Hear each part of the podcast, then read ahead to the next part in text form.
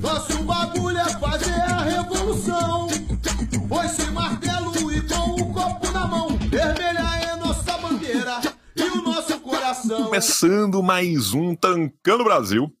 Eu, João Carvalho, aqui com meu querido amigo e camarada, Messias do Litera Negra, o careca mais bonito do Brasil, o homem mais elegante que já foi produzido pelo estado de Pernambuco, aí com mais um mais uma camisa do, do Santa. Essa é bonita, hein, cara? Essa é, essa é estilosa, cara.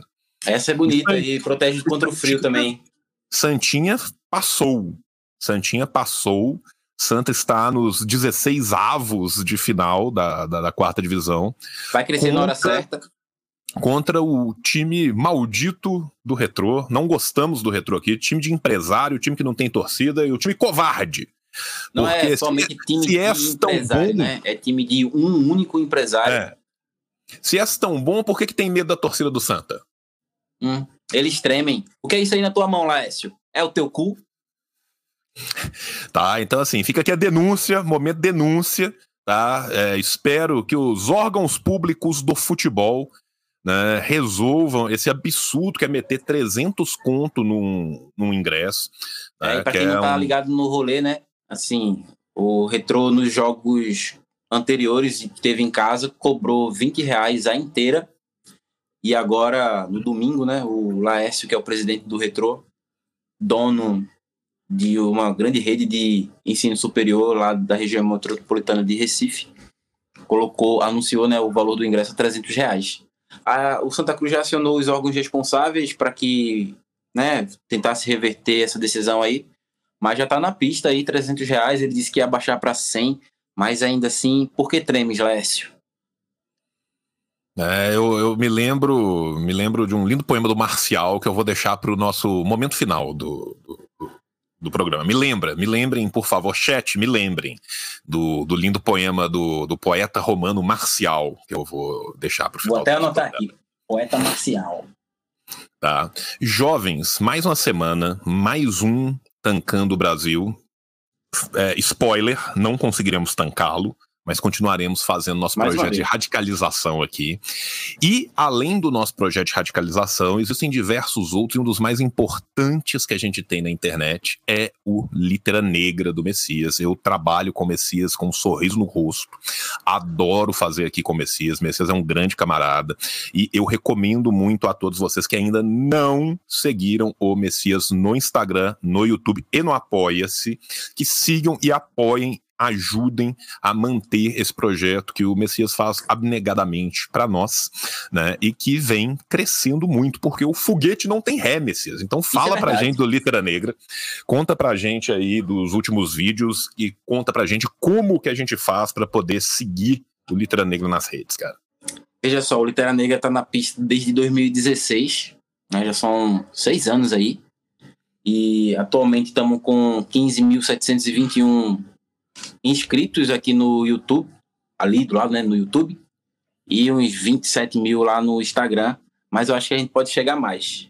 Né? Setembro mesmo é meu aniversário, acho que dá para aumentar os números até lá. Né? Vou encarar como um presente, inclusive. E aí estamos na pista, né, com a missão de popularizar a literatura dos nossos. Temos vídeos lá falando sobre alguns livros, contando algumas histórias. E tem o Litera Negra Convida também, que é um quadro onde eu recebo algumas pessoas que eu gosto, que eu admiro, para a gente estar tá conversando sobre literatura e as formas que ela possibilita a gente não só de pensar, mas também de construir um mundo novo. Amanhã, na verdade, quinta-feira, né? Então, quando sair no YouTube isso aqui, a live já vai ter acontecido. Que é o rolê de Valquíria Nicterói na literatura. Ela que é ex-vereadora de Niterói e hoje trabalha na Secretaria de Cultura, mas deixa a recomendação também do último Litera Negra Convida, que foi com Robion Lima, ela que é a primeira advogada trans formada pela Faculdade de Direito de Recife, né, na UFPE, e também a primeira vereador, a primeira deputada estadual trans eleita pelo, por Pernambuco, e atualmente ela é vice-presidente da comissão, vice-presidenta da comissão pela verdade sobre a escravidão negra em Pernambuco, um movimento muito importante que está acontecendo por lá e que vai repercutir muito nos próximos meses também. E aí eu deixo a recomendação, inclusive a gente está aqui, né, gravando na semana do dia 25 de julho, que é o Dia da Mulher Negra Latino-Americana e Caribenha, e no Brasil em especial o dia também de Teresa de Benguela. E assim, é uma data muito importante, que foi fundada em 92, né, numa organização de mulheres negras na América Latina e também no Caribe. E a partir de 2012, salvo engano, acho que era no primeiro governo de Dilma, foi sancionada uma lei em que no Brasil instituía como dia também de Teresa de Benguela. E é muito importante a gente falar sobre Teresa de Benguela. Sim, eu infelizmente não conheci ela quando estava na escola ou quando tinha cabelo ainda, o que é uma tristeza. Mas assim, ela foi a principal líder né, do quilombo de, do Piolho, principalmente após o seu líder e companheiro, o líder do quilombo e o companheiro da Teresa ter morrido. E foi o maior quilombo esse quilombo do Piolho, o maior quilombo do Mato Grosso, né, que por mais de 20 anos, a partir da liderança ali da Teresa, resistiu às investidas dos bandeirantes. Né, e acho interessante sim, porque embora não tenha aprendido sobre Teresa na escola e nem nos livros, né, porque assim, para mim era uma das grandes heroínas nacionais, assim como Maria Firmina dos Reis, assim como a princesa Nizinga, assim como Marielle Franco, mas assim, a gente não aprender sobre elas enquanto heroínas diz também sobre um projeto de nação, né? No seu lugar, a gente aprende a chamar outras pessoas de heróis, que eram esses bandeirantes aí que gastavam a vida, ganhavam a vida à custa né, de matar indígenas e negros. E um fato muito interessante sobre esse quilombo do Piolho e a liderança da Teresa era que nas constantes investidas que eles recebiam por parte dos bandeirantes e das tropas do Império, né? as tropas coloniais, na verdade, é, eles conseguiam recuperar as armas, né? Aprender aquelas armas e munição. Eles derretiam ela e eles faziam utensílios domésticos, entre eles as panelas. Eu acho incrível esse rolê, porque eles pegavam um material que estava que tava sendo usado com a finalidade de matar eles Aí eles pegam e transformam em panelas, as quais eles vão poder fazer o, co o cozimento, né, a comida necessária para manter eles em pé. E eu fico até imaginando eles em volta de, uma, de um círculo, repassando o alimento, enquanto se alimentavam com aquela comida feita naqueles utensílios, ficavam também sonhando né, em dias melhores e construindo um mundo melhor também, dentro das suas limitações. Então, deixa a recomendação aí, tem uns vídeos lá no canal também. E esse mais recente sobre o livro Água de Barrela, da Eliana Alves Cruz, que ficou uma coisa fina. Gostei muito de fazer. Acho que vocês podem gostar também. Então é isso, jovens. Você que quer seguir o Litera Negra no instagram.com barra Litera Negra, no youtube.com barra Litera Negra e no apoia-se.se barra litera negra, tá? E se o quiser fazer um pix... Tá? É, se quiser fazer o pix, qual que é o e-mail? Tem o literanegrabr.gmail.com é isso aí. Então, quem quiser mandar o pix pro tio, literanegrabr@gmail.com, menino Messias vai receber seu pix e vai ajudar muito na construção e principalmente né, vai ajudar muito a pagar o aluguel, né? É Messias é um, um, lutador da. um grande camarada, um gigante da nossa classe, um gigante do povo brasileiro, e está atualmente desempregado. Então o rolê tá Manda tá sinistro. Mandem jobs, mandem tudo e mandem convites também, né? Messias pediu os convites, os convites chegaram, né? Nós estamos aqui no Campo do. Sonho. Estão chegando vários convites aí para o Messias. A gente tem certeza que em breve uma recolocação aí também. E vai crescer muito e continuar crescendo. Messias, eu quero aproveitar o ensejo para te surpreender com uma coisa ao vivo que eu ainda não falei com ninguém, inclusive hum. todo mundo que está a vivo, nós estamos com 200 pessoas aqui na, na Twitch enquanto a gente grava, é, também vão saber em primeira mão disso, que ainda é um pré-projeto. Eu não estava nem querendo falar porque não está desenvolvido, mas eu quero falar para te convidar, tá? O que que eu vou fazer? eu estou organizando um projetinho porque eu acho que às vezes a, nós do nosso campo nós falamos muito de teoria, nós falamos muito de experiência socialista em vários lugares do mundo e a gente fala muito pouco de Brasil.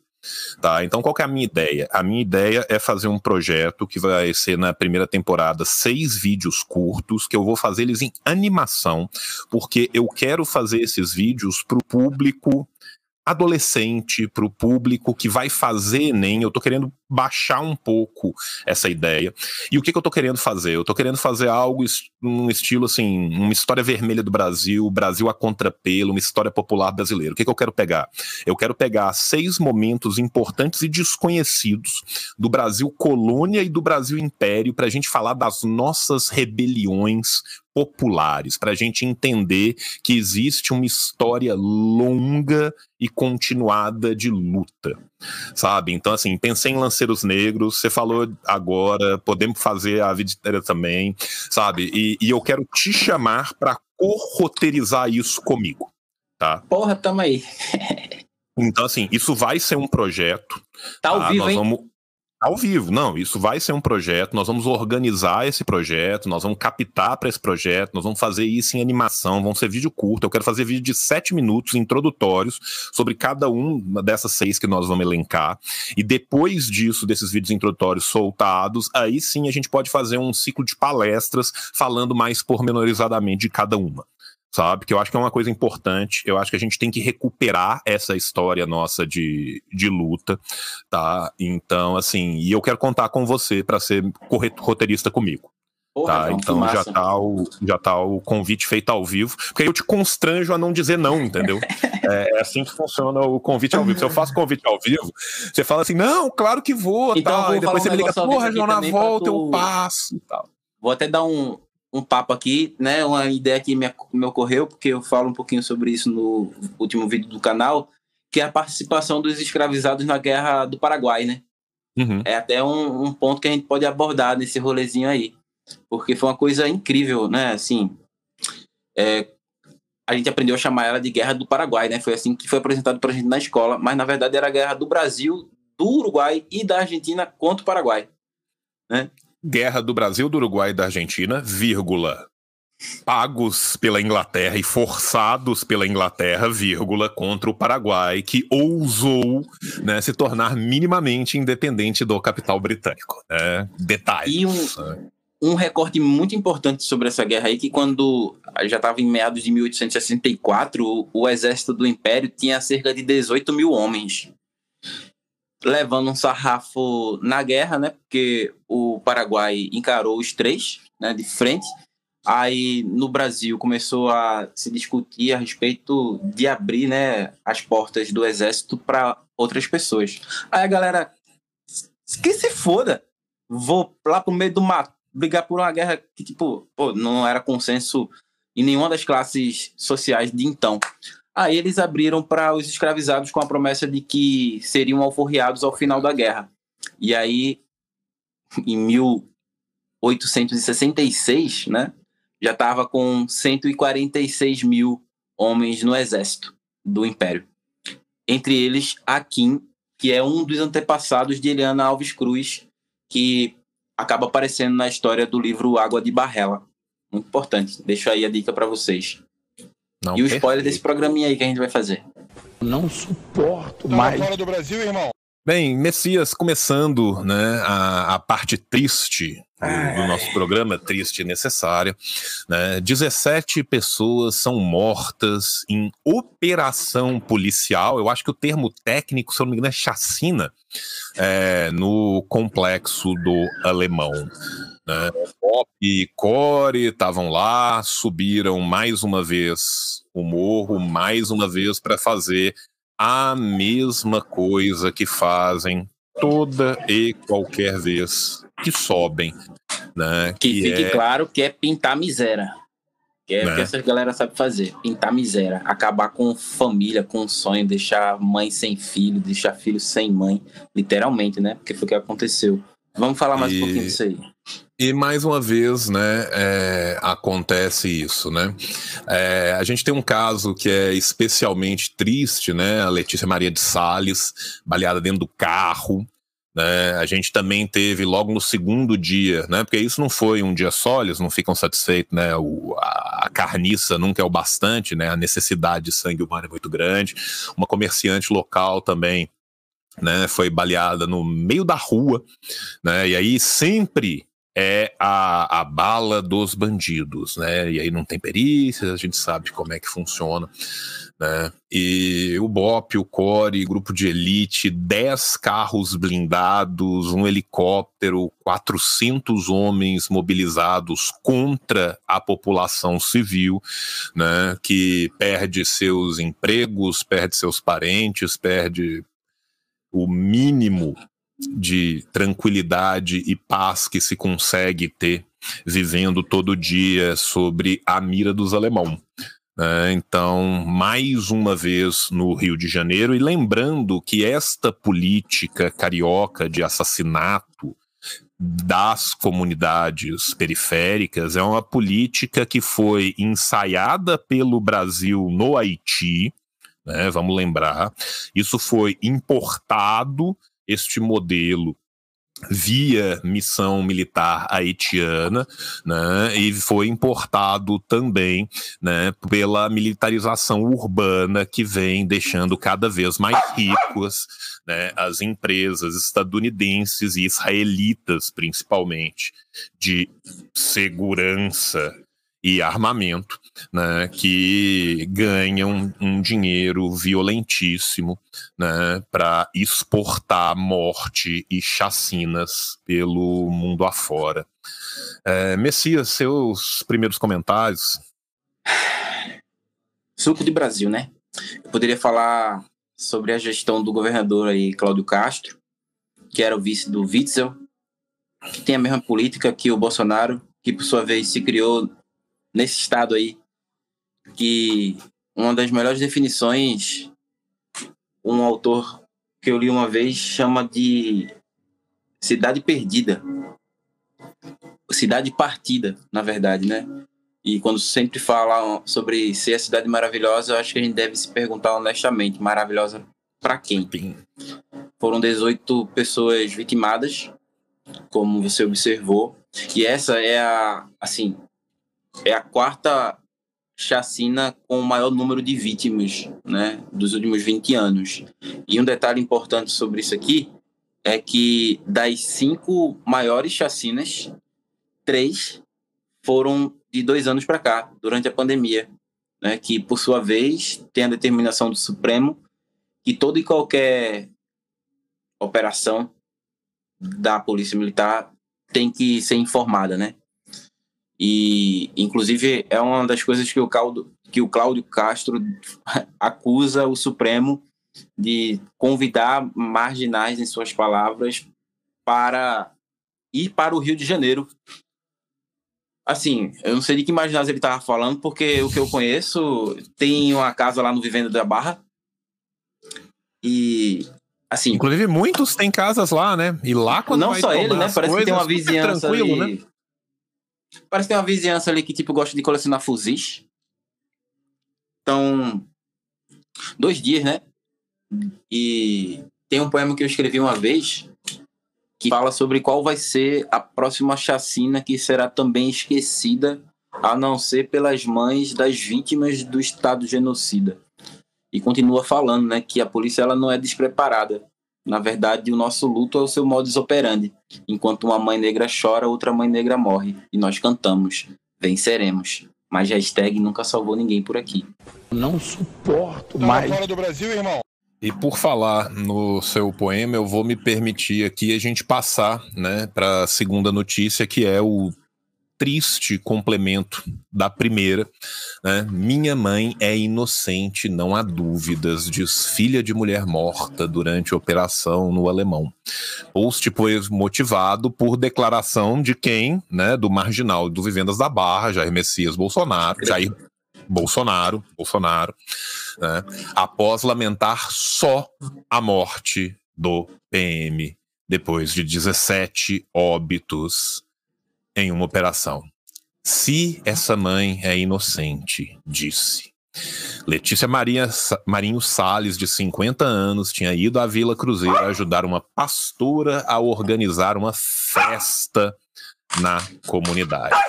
Né? A, a filha dela aqui né? é, é, é de uma vileza, cara, é, é de uma inumanidade, é de uma bestialidade completa, né? a pessoa que já não pode mais ser chamada de pessoa, isso não é um ser humano, né? Esse rato, esse lixo, esse traço, esse verme. Chama de alma é. cebosa e ainda não é suficiente para captar não é, toda o jeito, não é, né? Não é, cara, não é, sabe? Assim, um, um rio de sangue escorrendo morro abaixo Sangue esse, em sua esmagadora maioria, dos trabalhadores, de pessoas comuns, de pessoas que estavam tentando simplesmente viver a sua vida da melhor forma possível, dadas as condições miseráveis que o sistema oprime contra elas, né? E nem sequer ele tem a capacidade humana mínima de sentir essa morte, como ainda coloca em dúvida a inocência. Aí você imagina essa filha que acaba de perder uma mãe com uma morte brutal, com uma morte violenta, né, tendo que falar: minha mãe é inocente. Né, minha mãe estava lá ajudando a festinha da igreja. Sabe, assim, é, é, é de uma vileza, sabe? E a gente sabe que esse é o mesmo pessoal que fala que bandido bom é bandido morto, que são eles próprios os maiores bandidos. Né? Nós não colocamos aqui, mas nessa semana, né, o Luciano Hang, com seu terno verde e amarelo, né, está sendo denunciado por ter mais de 600 e tantos milhões em offshore, no Caribe, em paraíso fiscal, na casa do caralho, né? Porque esse é o patriotismo deles, né? O patriotismo deles é não pagar imposto nenhum no Brasil fazer trabalho análogo à escravidão com seus funcionários, não pagar imposto, tá na lista e não dos. Não é que o marginal é o careca branca? Né? Então, assim, é, cabeça branca é um cidadão de bem, um empresário que precisa relaxar, né? É, é, é foda. Né? Então, assim, é, é mais um, mais um, cara.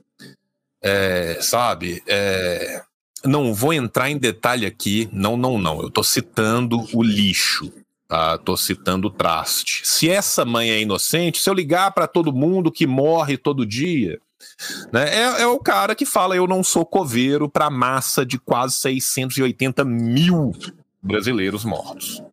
Né? É, ele pode não ser, mas eu espero que nós sejamos.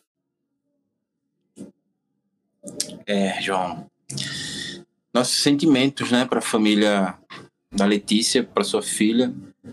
E, e é como você falou, né, um modus operandi também, assim, porque o que ele está tentando fazer é roubar a dignidade da Letícia, né, mesmo depois dela morta, né? O que só mostra o nível de baixeza. Porque, porra, não dá nem o direito da pessoa se defender, não deixa nem ela descansar em paz, né? Depois de uma morte tão violenta não falou nada sobre, né, não teve nenhuma ligação para ela, como também não teve ligação para a família do Evaldo, que já faz aí ó, dois anos que tomou 80 tiros do exército, muito menos para a família do Luciano, que foi tentar ajudar, mas aí o exército matou o Luciano também e tentou forjar a cena do crime. E, e tem tantos nomes, né, que se a gente for ficar falando, né, não é fácil. Não, não, não é fácil, mas é, existe uma solução e essa solução, obviamente, não está dentro da institucionalidade burguesa. Né? A gente tem que estar tá aqui para lembrar que é de derrota em derrota até a vitória final e que nós temos que mobilizar nossa classe, mobilizar o ódio da nossa classe. É, a gente tem que lembrar que é isso que o sistema aguarda para todos nós, para a esmagadora maioria das pessoas do Brasil. Né? lembrando, é, João, como possibilidade, nós todos estamos ali, né? Um, um negócio que, é, né, sobre essa organização do ódio, muito importante, né? A gente vem só tomando no Kengo desde 1500 e me recordo de algo que eu costumo falar lá no canal, né, sobre a Revolução Haitiana. Tem até um vídeo sobre o livro Jacobinos Negros. E a gente fala, né, quando fala sobre ela, que é a primeira e única revolta, né, de escravizados a conseguir abolir a escravidão. Mas não aconteceu do dia para noite, né?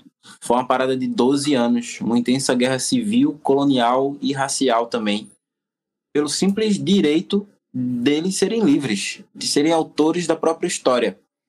E aí a gente vive hoje em 2022, acorda cedo, passa não sei quantas horas no transporte público que não é barato e nem um pouco confortável para chegar em casa e ter casos como o que a gente vai falar mais à frente, né, de tipo de ter famílias procurando comida no lixo e de você não poder ajudar porque o que você tem não está dando nem para sua própria família.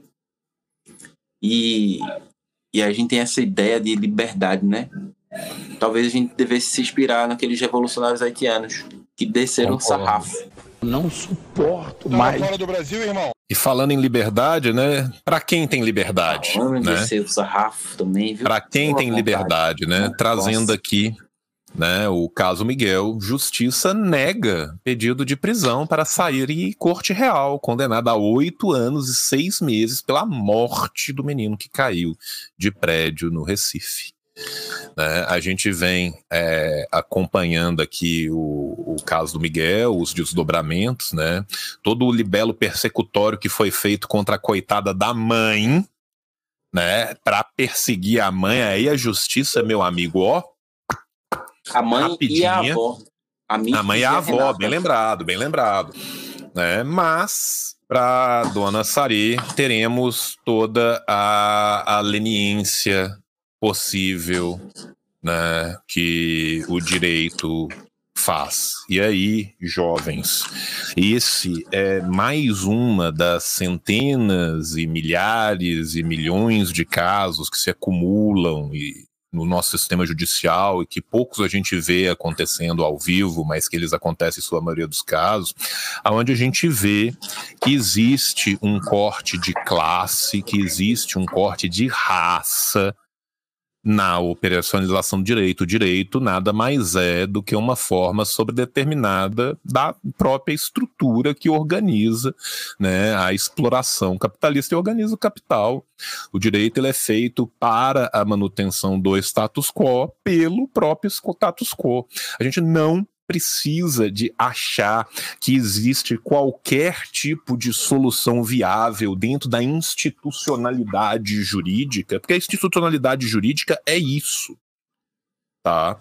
Se você, se eu, se o Messias, se a gente deixar de pagar conta muito tempo, você pode ter certeza que o sarrafo come, tá?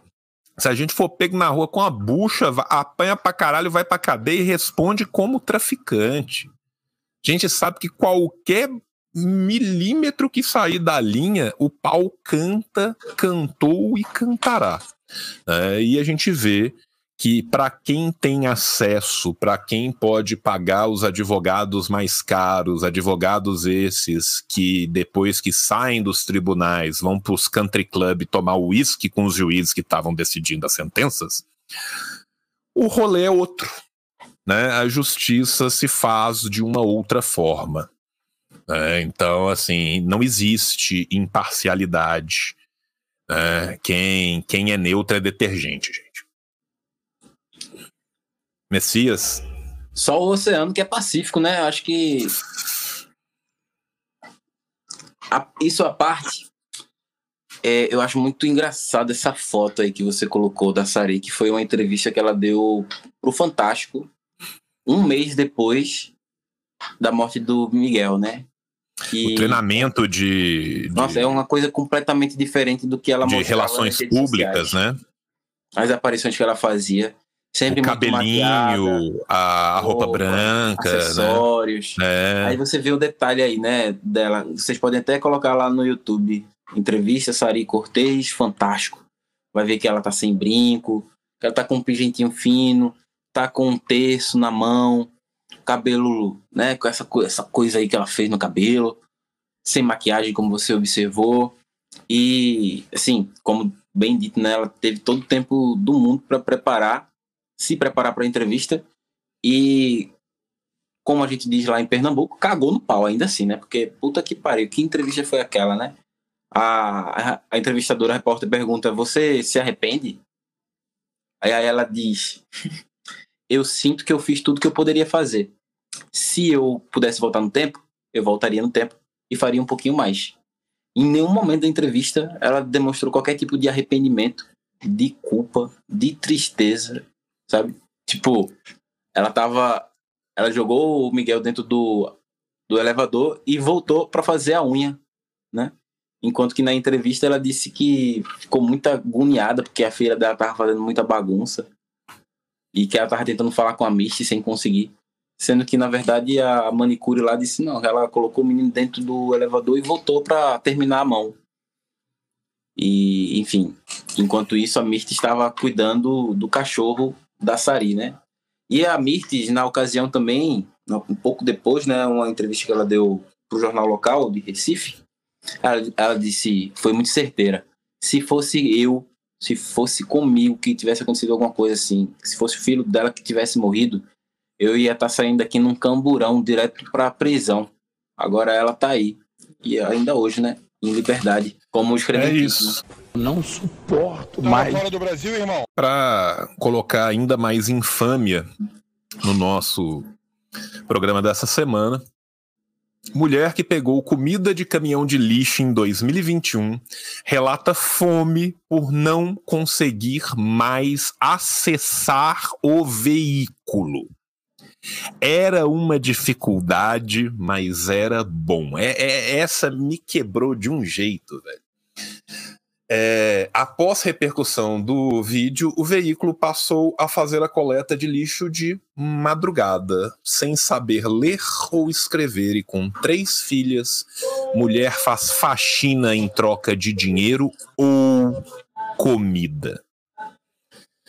Né? Jocastra Batista dos Santos, de 31 anos, de Fortaleza, no Ceará eu consegui as coisas no lixão para as meninas comerem, mas depois da reportagem eles não deixam mais ninguém pegar. Aí começou a pesar as coisas, porque de onde eu tirava o sustento, o meu e o das minhas filhas, acabou. Eu sou de uma geração que viu Ilha das Flores na escola, né? Um documentário antigo e nós passamos aí 30 anos Porra, e ele atual, né, continua né, tão atual quanto. Né? Você vê que coisa é, lastimável, que coisa absurda. E se você for em Ceará, você for lá em Fortaleza e for lá no, no shopping, você vai ver na bandeja de lixo dos McDonald's, dos fast food dos caralho a quatro, jogando fora milhões de comida porque passou 10 minutos, porque esfriou, porque pediu errado, não quis mais. É, enquanto isso, nem o acesso. Né, você vê o ponto que chegamos, né? Essa mulher está sofrendo pela falta de acesso ao lixão. É, bicho, se isso não faz o, o, sangue ferver, se isso não leva o sangue pro teu raciocínio, você morreu. É, qualquer ser humano esteja vivo, que tem um coração, que tem um mínimo de empatia, cara.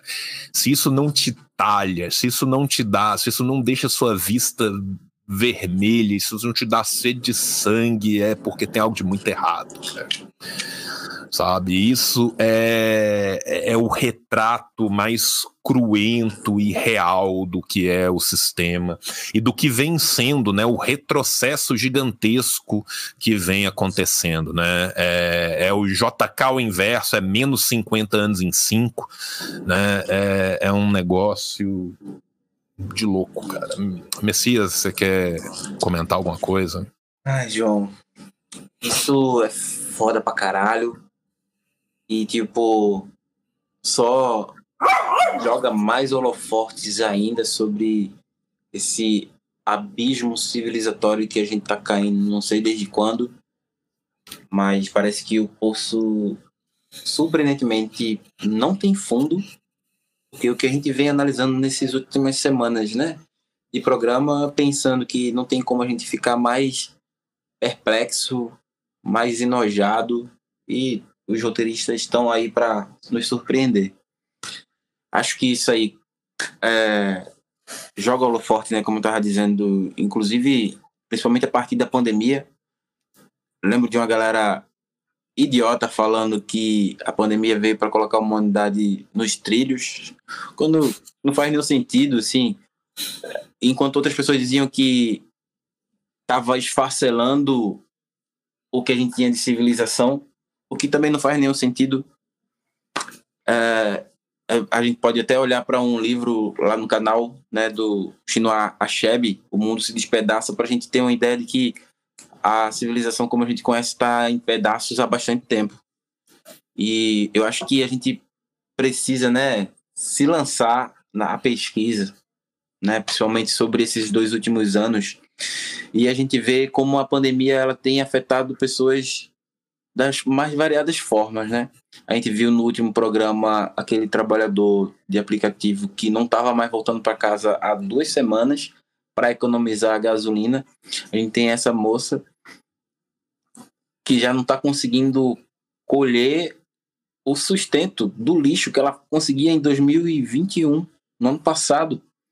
Né? E acho que se a gente olhar direitinho é, a população negra, a população LGBTQIA+, são, sem dúvida, as que têm sofrido mais durante a pandemia, durante esses dois anos macabros. E, né, se você for ver esses 14 milhões de pessoas que entraram né, na passando fome né, no Brasil, né, da insegurança alimentar, 14 milhões a mais em relação ao ano passado, a gente tem que fazer um recorte racial, um recorte de classe nessa parada também aí. Não tem como a gente analisar o Brasil sem esses dois recortes. Três também, que é o recorte de gênero. Né? Então, pessoa negra, pessoa, a mulher negra, a LGBTQIA. Meu irmão, não é fácil, né? E assim, enquanto isso, só no ano passado tivemos 40 bilionários a mais no Brasil. Todos eles fazendo hora extra, diga-se de passagem. É.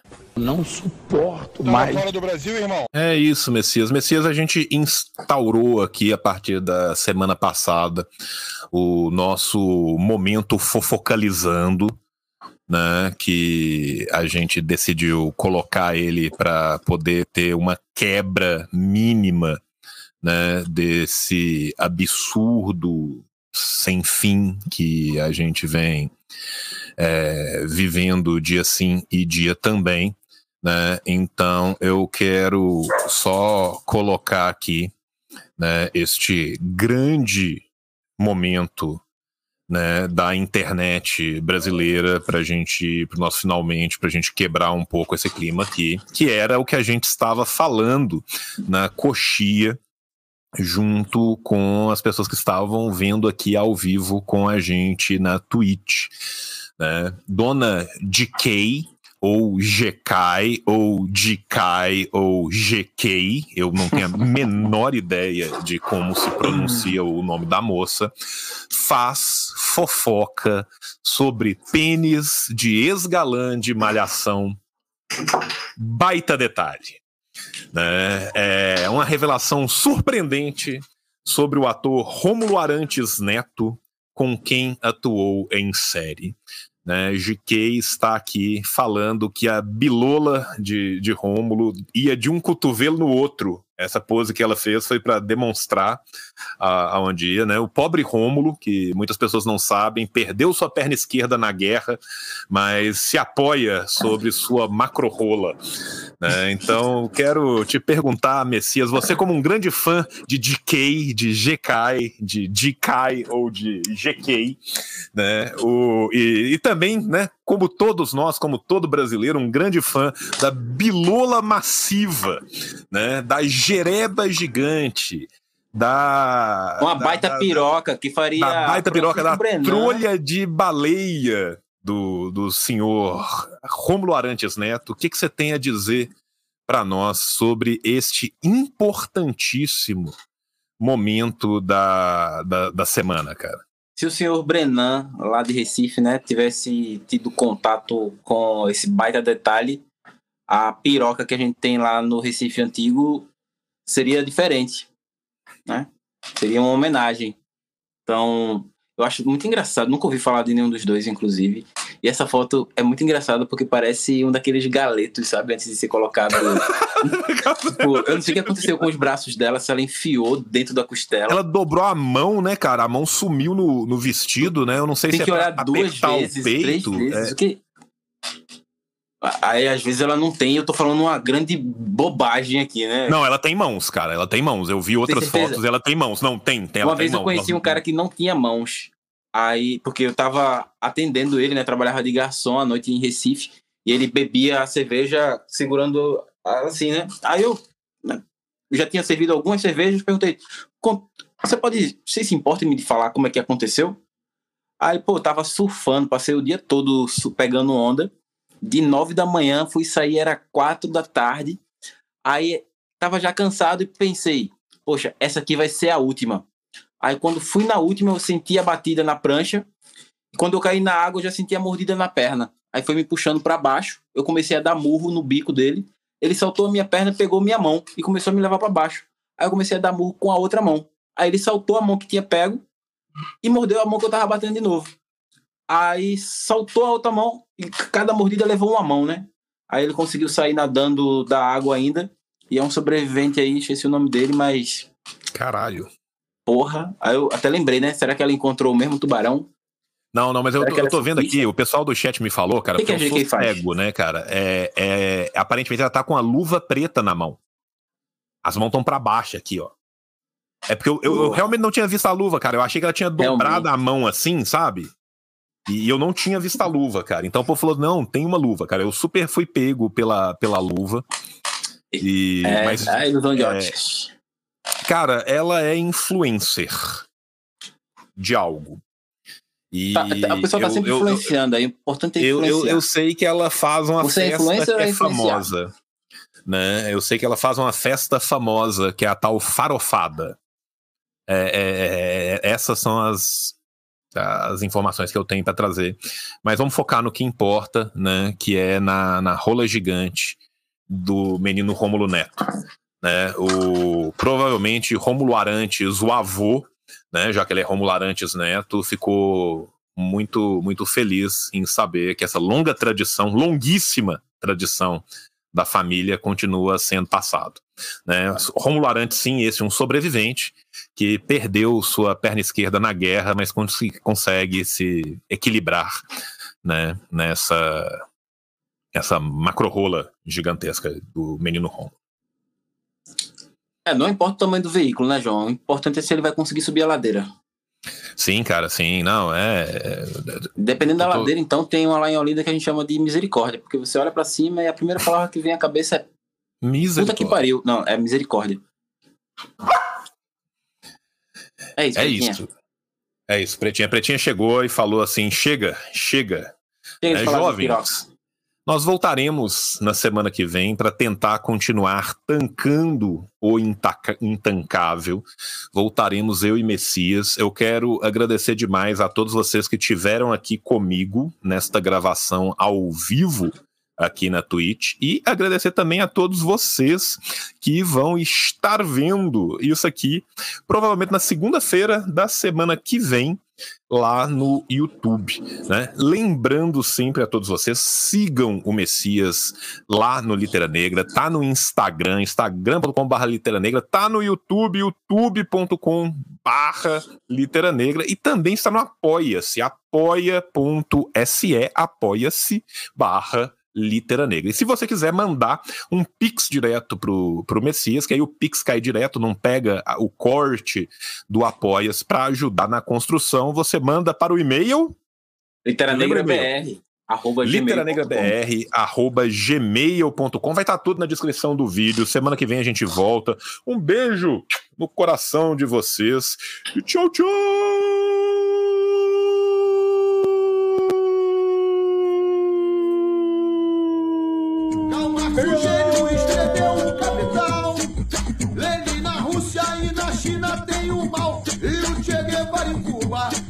Internacional.